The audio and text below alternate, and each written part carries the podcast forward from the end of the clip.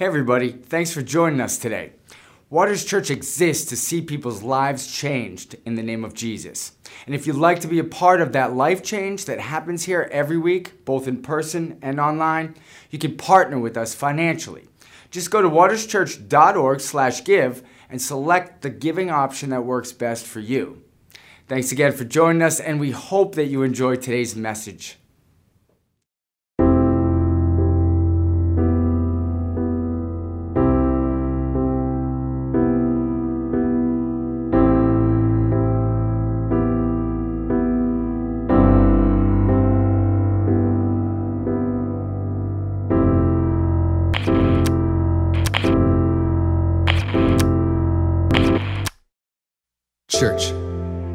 Same without you. It wasn't what it could have been before you got here. When you weren't here, you were on our minds. The fact is, many people gave, served, and worked really hard because you weren't yet here. I know this is confusing, but follow me for a minute. There was a time when you weren't here. There was a life you wanted, and then there was the life you got. The unexpected loss, pain, or grief the heartbreak experience. Or maybe it was an addiction, a secret issue, or an emptiness in your life. Something happened that opened your heart to come to church. And then perhaps it was someone a friend, a coworker, a family member. They thought you were worth inviting. Do you remember them? Did you ever thank them? Or maybe you saw a commercial. Someone helped make that happen so that you would make it here someone intentionally believed you needed to hear about a place where you could find hope in Jesus. Think about it for a second. Because if you're a Christian and going to heaven one day, that's kind of a big deal. Someone was here before you and loved you enough to invite you, and now you're here. But let's be clear you aren't the end of this story. God saw fit to bring you in so he could send you out. Because the moment Jesus saves you, he sends you for other people, people just like you and people unlike you. You're not here for yourself. You're not here for your comfort. You're not here for your own personal glory. If you've been saved by Jesus, you've joined the most important movement in the history of the world. And we're so glad you're here. But you're not just gonna sit there, are you? Because that's boring. You're here. You're part of the team now. You've been brought in to help us reach more people just like someone once reached you. Because Christians do not go to church, Christians are the church. And we are here for those who are not yet here.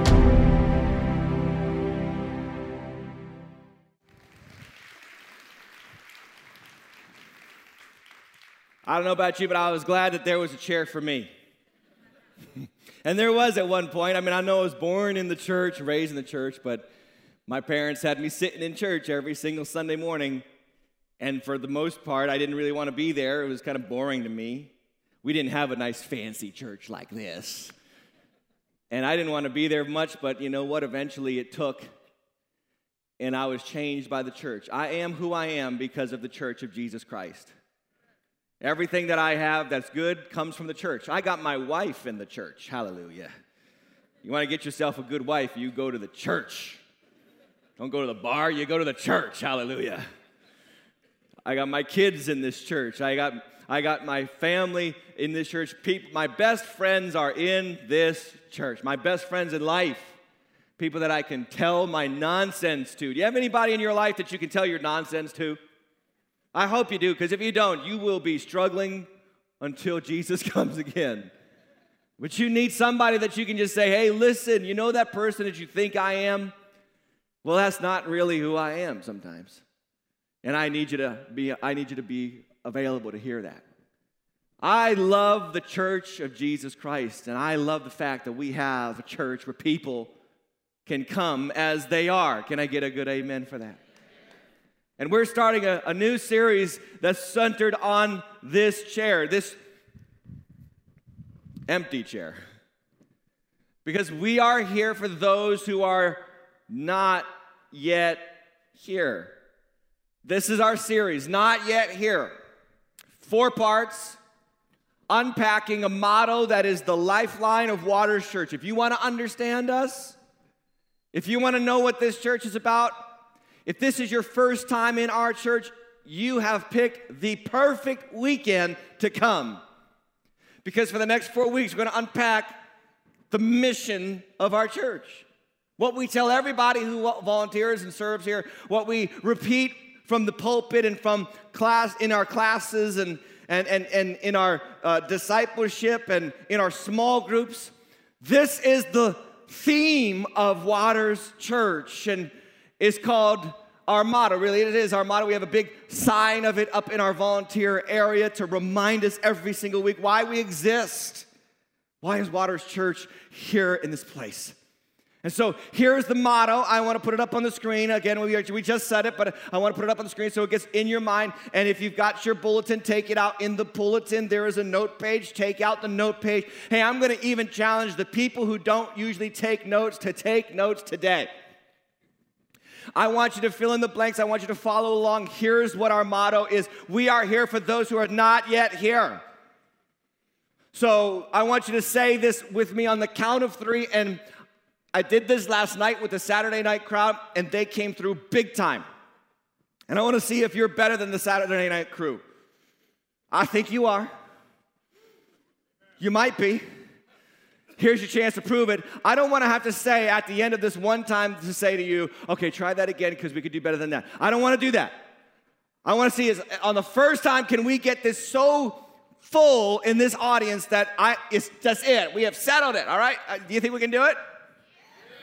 Oh, come on, you can do better than that. No, just kidding, just kidding, just kidding, just kidding. All right. One, two, three. We are. Saturday night was better. Okay, anyway, uh, no, that was really, really good. That was really, really good. We are here for those who are not yet here. And we're going to pack this motto four weeks, one part of that phrase at a time. So we are here this week for those next week who are not the third week yet here last week. Why are we doing this series? Well, like I just said to you, uh, we're sending many people from this place right now into two new cities, one in Rhode Island, one in Massachusetts, to start two new campuses of Waters Church. And I want to let you know something. We're sending some really good people. Some people that you see on stage playing these instruments are going and singing these songs. They're going. Some people that you see at the cafe, they're going. Some people who seat you here, they're going. Some people who work at our Waters Kids area, they are going. And I got to be honest with you, we're a bit nervous because these are our 18 people, man. They are awesome. But but here's what I think: we're creating a big gap at Waters Church North Attleboro. When I read my Bible, I know that God always fills the gaps. What I'm saying is, when we create a need, God fills it. Sometimes you never create a need for God to show up in your life because you got all that you need already. And you need to start giving stuff away and sending stuff out so you can watch God pour back into what you have emptied out. See, that, that works not just for you and your finances and in your giving to Waters Church. That also applies to us as a body of Christ, as a church. I think a church should have babies on a regular basis. So we're having twins on the same day. Now, here's what I do I tell other pastors that we're starting two, not one, two churches on the same day. And every single pastor that I have told that to looks at me and says, they think we're crazy. They think we're nuts. It's hard enough to start one. We're starting two. But I believe that God can come through. Amen. God has more than enough. And there are people right here, right now. You have yet to start serving, yet to start giving, yet to start being here for those who are not yet here. And when this gap is created, I believe supernaturally the Holy Spirit is going to ignite your heart and you're going to jump in with both feet. And you, yes, you are going to be better than the people we sent out to start these campuses because God always has enough for his people.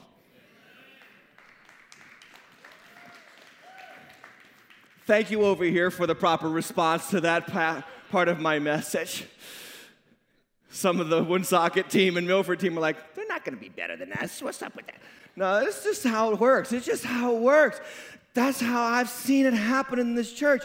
And let me tell you, just opening my heart for you for a moment, my wife and I have been through several bad seasons in this church. Several bad seasons.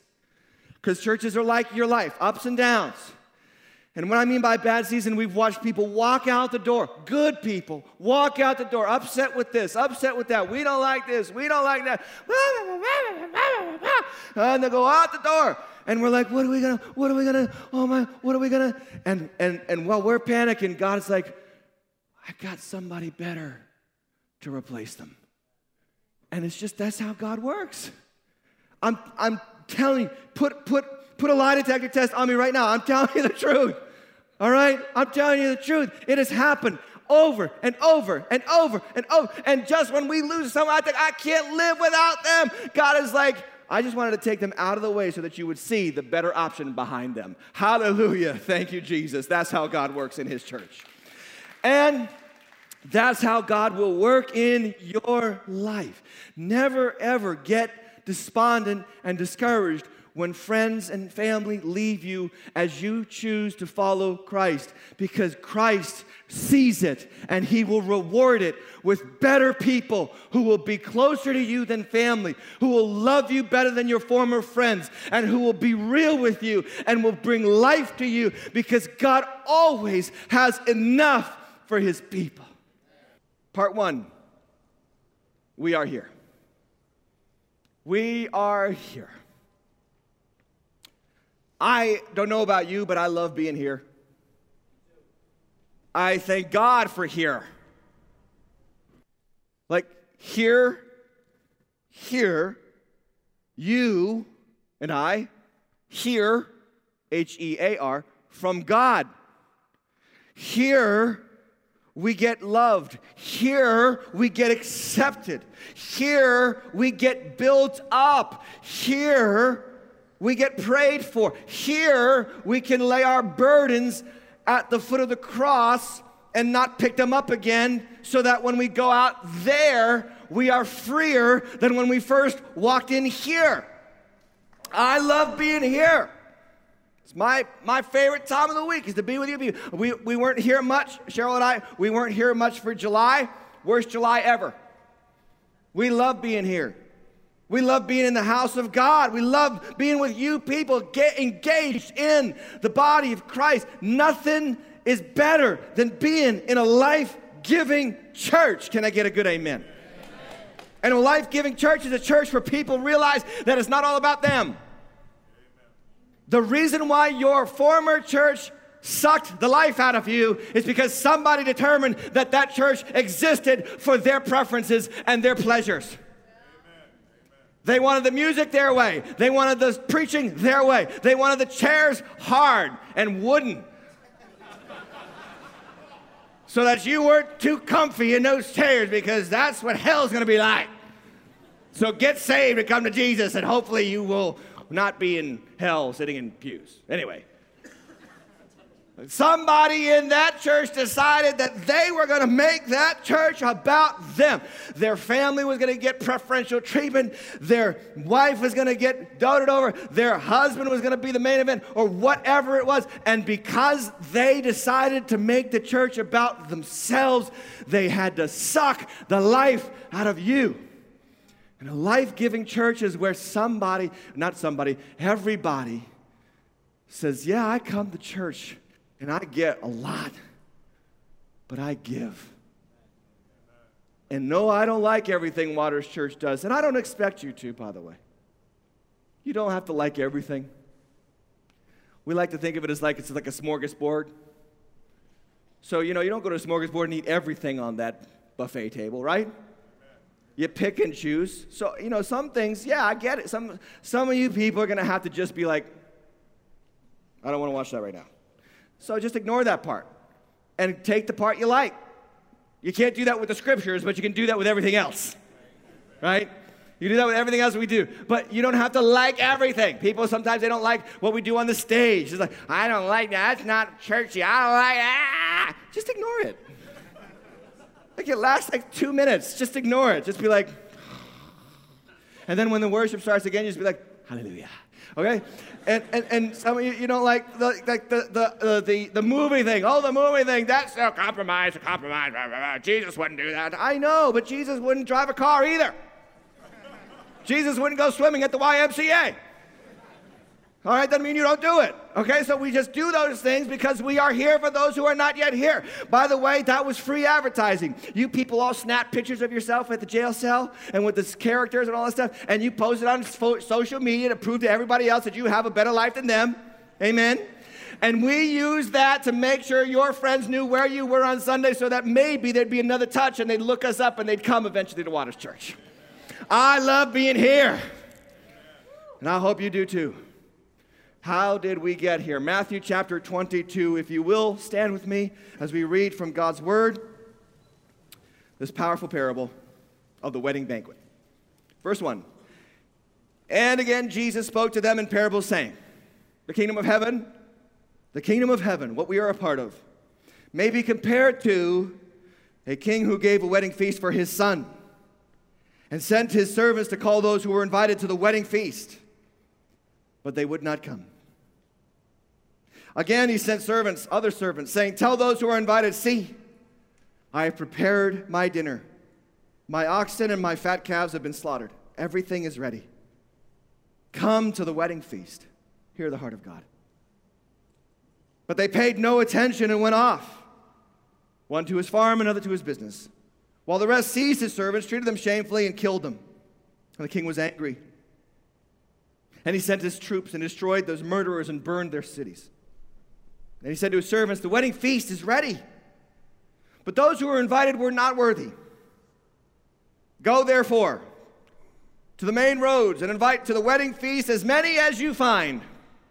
I love that phrase. Invite to the wedding feast as many as you find. And those servants went out into the roads and gathered all whom they found, both bad and good. So the wedding hall was filled with guests. But when the king came in to look at the guests, he saw that there was a man who had no wedding garment. And he said to him, Friend, how did you get in here without a wedding garment? And he was speechless. Then the king said to the attendants, Bind him hand and foot and cast him out into outer darkness. In that place there will be weeping and gnashing of teeth, for many are called, but few are chosen. Father, thank you for your word. Quicken our ears and our hearts and our minds to hear it. Help me to speak it as you see fit. May the words of my mouth and the meditation of my heart be pleasing in your sight. And as we always pray, may we see Jesus and Him only. In His mighty name. Everybody said, Amen. Amen. Have a seat. Where were you 36 years ago yesterday. Do you remember? it's a strange question to ask in church. I know some of you weren't born. You're called millennials. But believe it or not, the world was still going on before you got here. 36 years ago yesterday, there was a wedding. It was the wedding of the century. More people watched this wedding than any other wedding ever. Now you're starting to think about it and know. I see the heads starting to nod, the wives nudge. I see it. The wedding of who?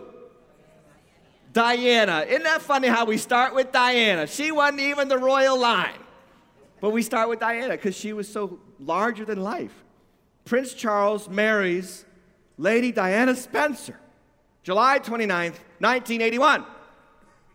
Now, do you remember where you were? Yeah, I remember where I was, and I was only four years old.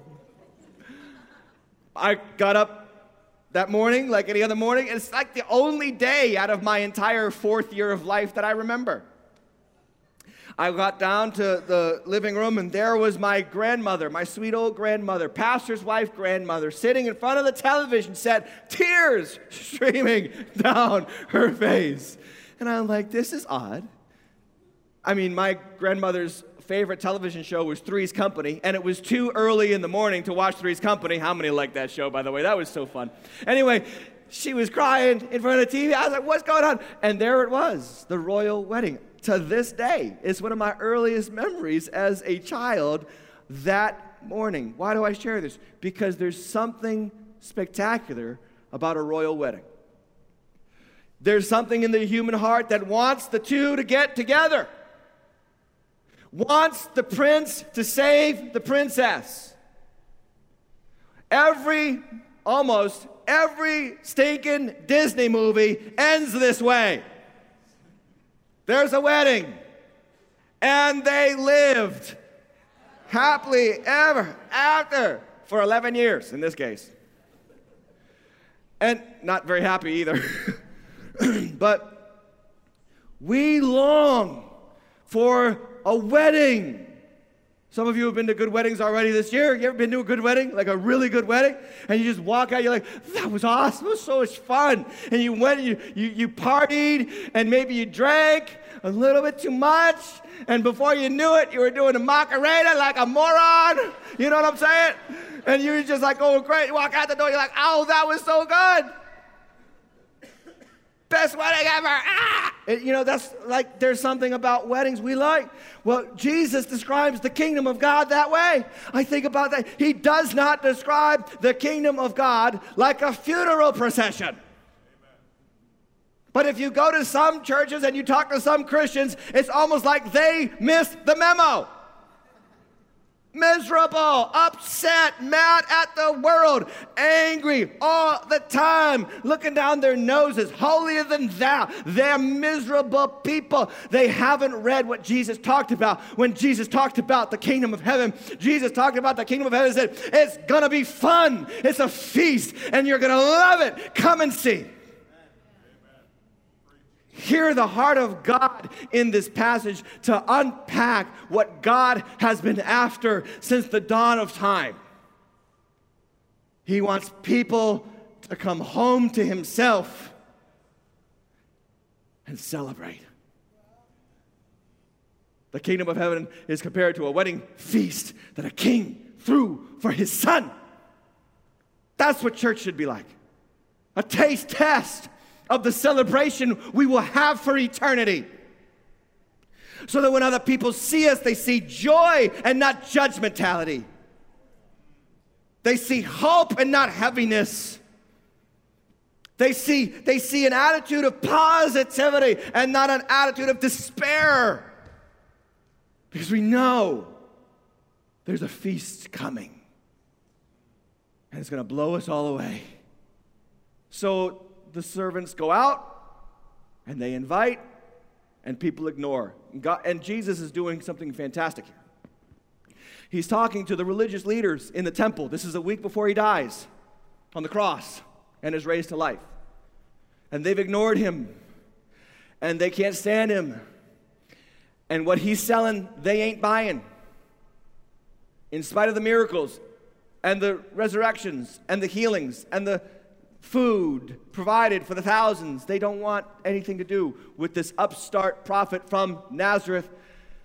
And he's unpacking the Old Testament, basically letting them have it and telling them that they're no better than their ancestors. God's been trying to get you to come home. And he used prophets like Elijah and Elisha and Isaiah and Jeremiah and Ezekiel and Zechariah and Malachi and Haggai and Habakkuk, and he used these guys to wake you up and bring you home and stop worshiping the trees and stop worshiping the grass and start, start, stop worshiping at the shrine prostitute temples. Stop, stop being like all the other nations and start being like what you are a holy people that belong to the God of the universe. Come home and they ignored them For centuries, they ignored them, and then they grew hostile to them, and they killed them, and they threw them in cisterns, and they chopped their heads off, and they wiped them out. And Jesus is saying, You were originally invited, but because you rejected it, I'm going to tell you, God, my Father, is going to use your rejection to expand the invitation to all the nations so that no matter what color, what creed, what background you come from, you can come into the family of the living God the blood of Jesus Christ, his son. And I love that. Because it teaches me that God can even use the rejection of others for the acceptance of you. Don't tell me that He can't use how other people have rejected you for your good. If anybody is here and struggling with rejection, you have got nothing on God. He's been more rejected than any other being on the planet. And what does he do with his rejection? He just says, okay, fine, you don't want anything to do with me. I'm just going to go over these people. And so the servants expand and they go out to the roads and they find anybody that they can find. And three times in this passage, God sends people to get people. So, how did we get here? Number one, God sent someone to invite us here. Think about it. Who was it for you? a neighbor, a coworker, a husband, a wife? Who got you here? You say, Well, I saw a commercial. Somebody made that commercial on purpose with you in mind. You, you know, um, there's something powerful about having people think about us, think of us. And the reason why you're sitting where you are right now is because someone thought it would be good for you to be here. They wanted good for you. They didn't want to take from you. They wanted good for you. And so, how many, this is your story, they bugged you. They pleaded with you. And you rejected them again and again and they wouldn't relent. They were like, like that little dog that nips at your ankles until you pet him.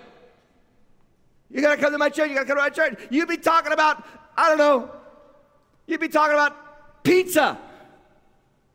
And all of a sudden, oh, you know who has the best pizza? That pizza place by my church. You got to come to my church, by the way, by the way. You know, they were just always angry. So you got to come, you got to come, you got to, and then eventually after 17 rejections, you said yes. Maybe that was your story. Maybe you just came because an accident, a loss, a problem, and for the first time in your life, you said, maybe I should go to church. Someone came and got you. And I want to let you know that someone was sent by God. That's powerful. That's powerful to be thought of by someone sent by God. You were on someone's mind. You were always on my mind. Do you know that the pharmacy has a whole section of cards that's filed under the category thinking of you? really incredible that there's a whole like industry of greeting cards dedicated to letting people know I'm thinking of you. It's powerful to be on someone's mind. I got news for every person sitting here at some point before you got here, you were on someone's mind. So, this requires two things there. If you take your notes out, you'll see someone, okay, let's put this up first. Someone thought, or oh, I say, someone, number one, B, I don't even have it here. Skip ahead here. Put it on the screen under number one. Someone thought, someone cared enough. There we go.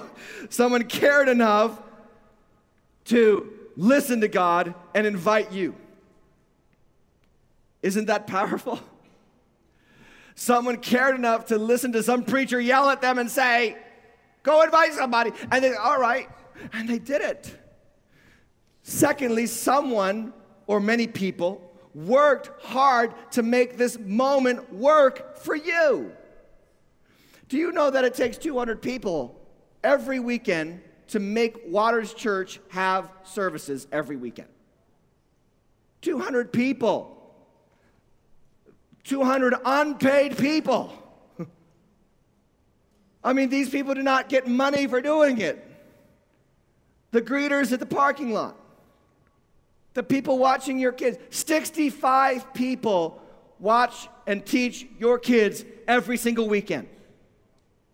60, 65 people love helping your children meet Jesus. Has anyone here met children? They're not always easy. They don't pay attention. I love preaching to you. I can't stand preaching to kids. I've tried. You people stay quiet. I need to get you to react sometimes. The kids are just like, ah, ah, ah, ah, while you're trying to be serious, and then Jesus died. I gotta go poopy. Like, oh gosh, what do I do with it? I don't know how to teach kids, but they do, and they do a dynamic job teaching your children about Jesus. I've said this before. You think we're babysitting your kids? No. I'm babysitting you so we can teach your kids. Consider yourself babysat today. Somebody says, What happened to you today? I got babysat by my pastor. That's weird. What church do you go to? Come and see. it takes a lot of work.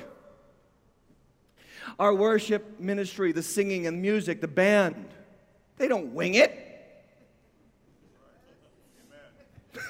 Some of you don't get this. Some of you think, oh, they just get up there. They don't do that. They work. And we have high standards for them. Any musicians in the audience know what's missing up here? Anybody, when our musicians play, anybody see what's missing? Yes, sheet music. They don't read notes while they play to you. Guess what that means? They memorize the music every week. They memorize the music before they go to practice. And then they rehearse. And they do this every week for you. They don't always want to do it. Sometimes we have to, they have a thing and they have to cancel the thing and they have to make sure that they work things around so that they can get up here and work. And they practice long on Thursday and long on Saturday and they're here the entire weekend. And at the end of the weekend, you know what they say? Oh, that was great. they love doing it because they love you. And the same goes for our children and our parking, do you know how much planning goes into the parking ministry? They plan for that. They plan and they smile. Did you get smiled at by a parking attendant today? Raise your hand if you got smiled at. Can I ask you, did you smile back? Okay, good. I hope so. The people that seat you and they bring you to the front and they put you in the front because I know we tick a lot of you off. They always got to make me sit where I don't want to sit? I understand that we tick you off about that, but we need you to sit to the front so we can make room for people in the back who are coming here for the first time because we are here for those who are not yet here.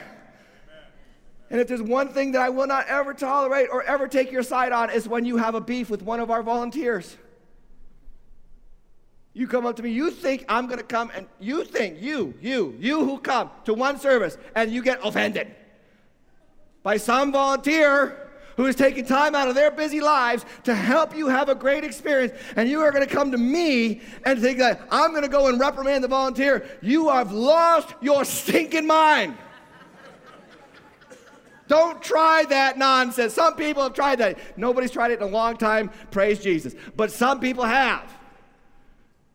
And, and, what you have to understand, and I'm just trying to tell you, that people have been putting their heart into this thing because they love you.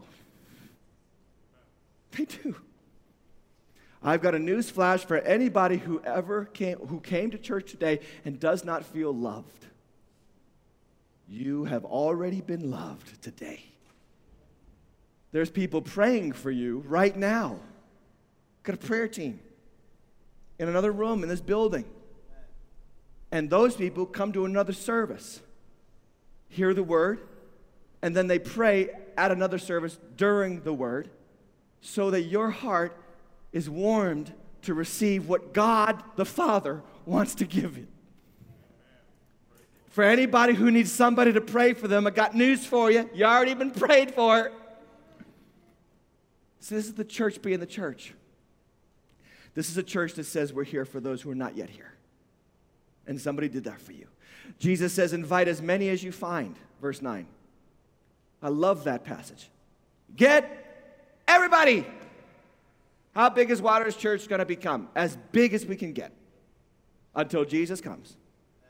For as long as there's one person in this area who does not know Jesus, we will seek to win more people to Jesus.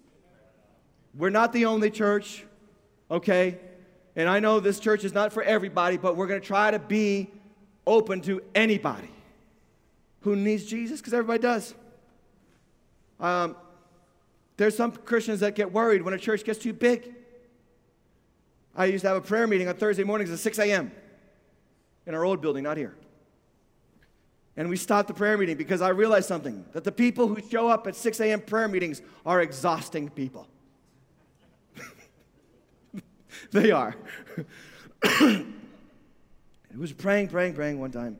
I said, let's stop and let's pray for people to come to our church.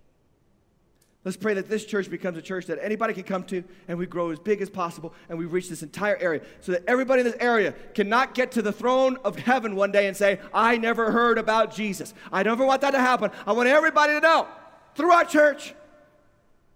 And one of these stuffy old exhausting Christians said, Pastor. Because that's how they talk. Pastor. You don't want the church to get too big, do ya? And I was like, Well, how big do you think it should be? Big enough for you? Now, I've told you that story before, but what I didn't tell you was the interesting thing about that person.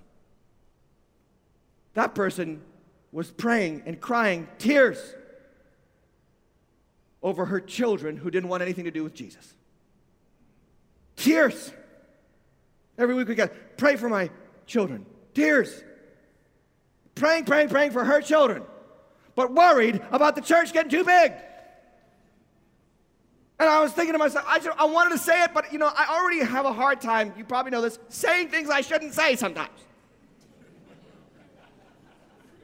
But I wanted to say in that moment, maybe if you started loving the people that God loves and go after the people that God is going after, He would go after the people that you love.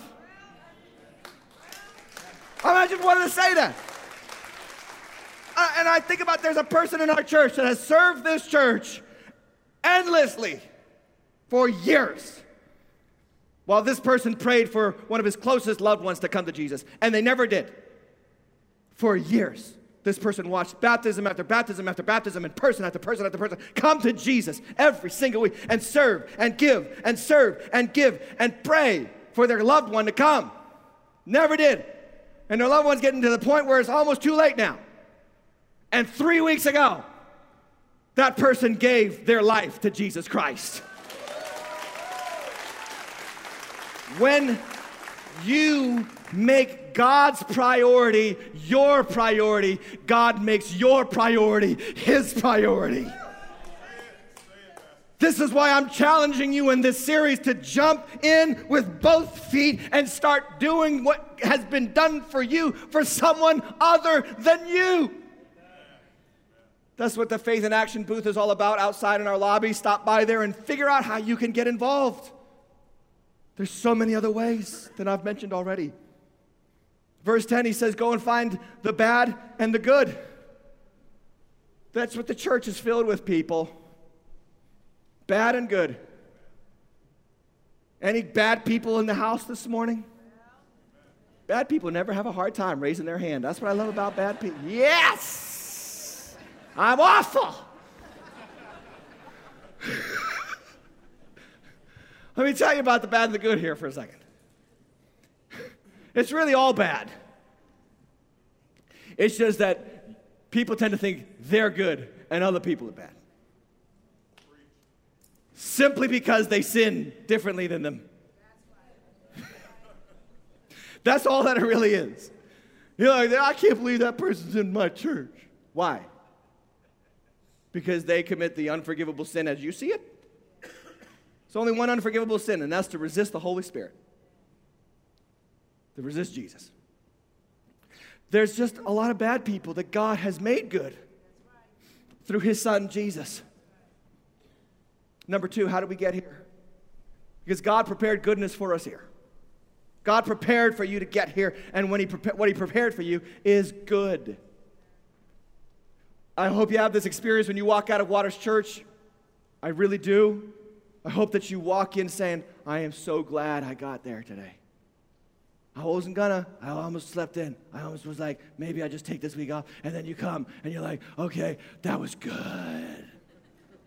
Like, come on. Even when you get slapped in the face, by the word of God. You're like, I needed that slap.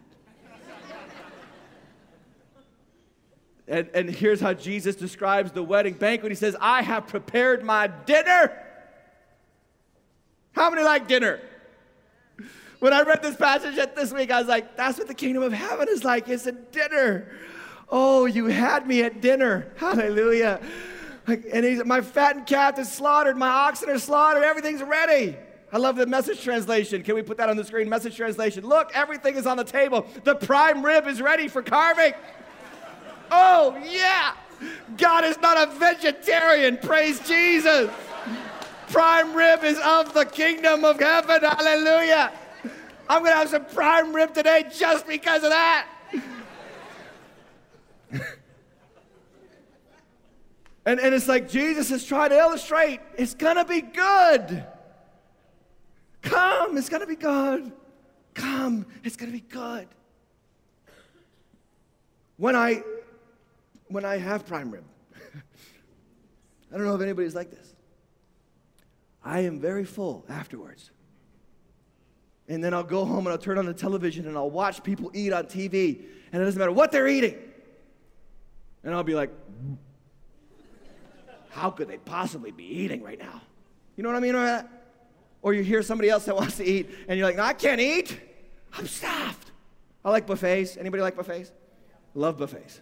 You go into a buffet, you're like, I'm starving, I'm starving, I'm starving. Americans have never starved in their life. I'm starving, I'm starving, I'm, starving. And you go out the buffet, you're like, ah, oh, I'm so full. Why do I do this to myself? Oh. And, and it's like, what, what happens though is once you're full, you're turned off from every other food item in your peripheral vision. And I thought about this. See, this is why you got to come to church and jump in and eat and gorge yourself on the goodness of God. Because if you do that, you'll never starve for the offerings of the devil. It won't ever be tasty to you. It won't ever be like delightful to you because you've already been delighted. It's hard to feed people who are already full. And this is what I'm saying to you. You need to understand that the kingdom of God is about filling you, not emptying you. In Colossians 2:9 he says, "For in him the fullness of deity bodily dwells, and you have been given fullness in him." I'm full when I come to church. I'm full spiritually when I preach the word to you. Even when I'm preaching it, I'm getting it back because these walls are very reverberary. They come back to me, and I preach to myself. And then I love it because it's like this is what Jesus said. Because here's the, here's the deal with some of you, and you need to internalize this. In John chapter 4, he said, My food is to do the will of him who sent me and to finish his work. When you work in the kingdom, you get filled with food. At some point, you got to just stop just coming and hearing and sitting and receiving, and you got to get up out of the chair and start serving the food to other people so that they feel full, and a, mir- a miracle happens. You get full. Now, Jesus illustrates this in the Gospels. In all four Gospels, this happens. It's one of the very few stories in all four Gospels.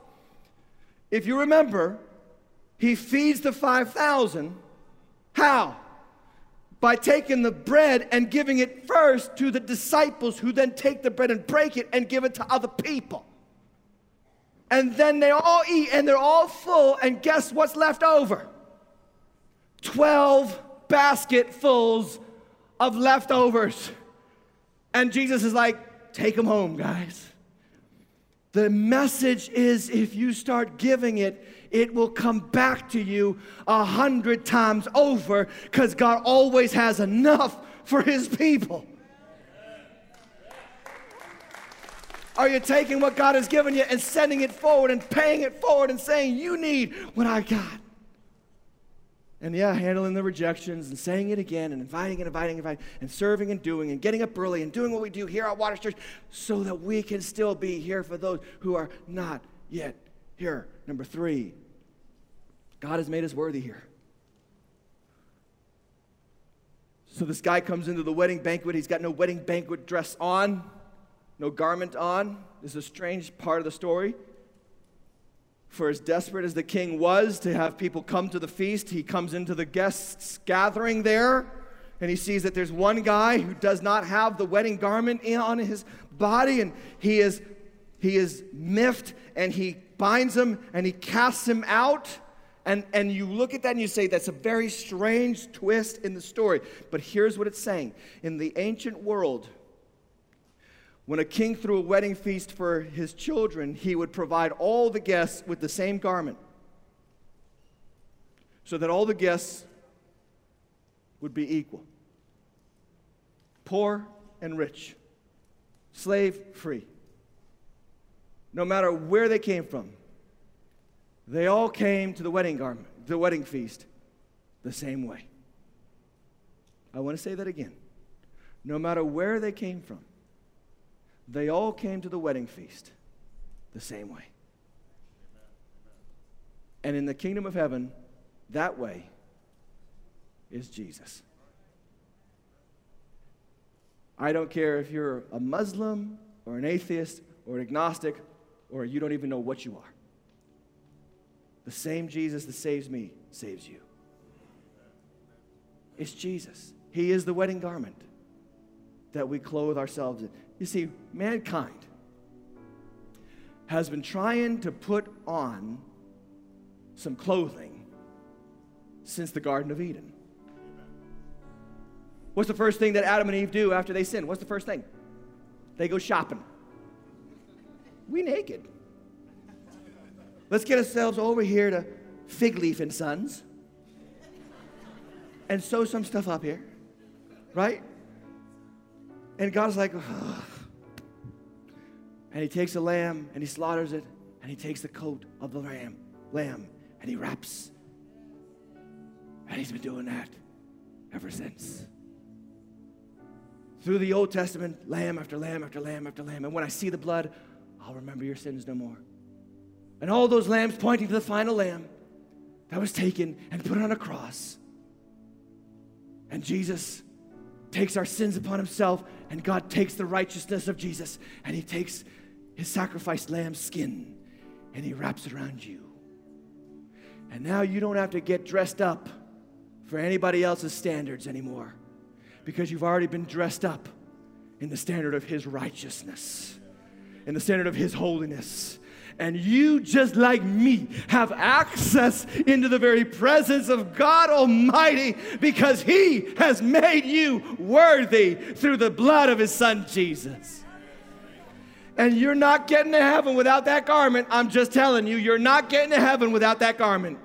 You need the righteousness of Jesus Christ wrapped around you to cover the same stuff that Adam and Eve had their shame, their fear, and their guilt because they were naked. Clothe yourself in Christ and stop searching for somebody else to think something well of you. Because if you got the approval of God, you don't need anybody else's. This is why we are.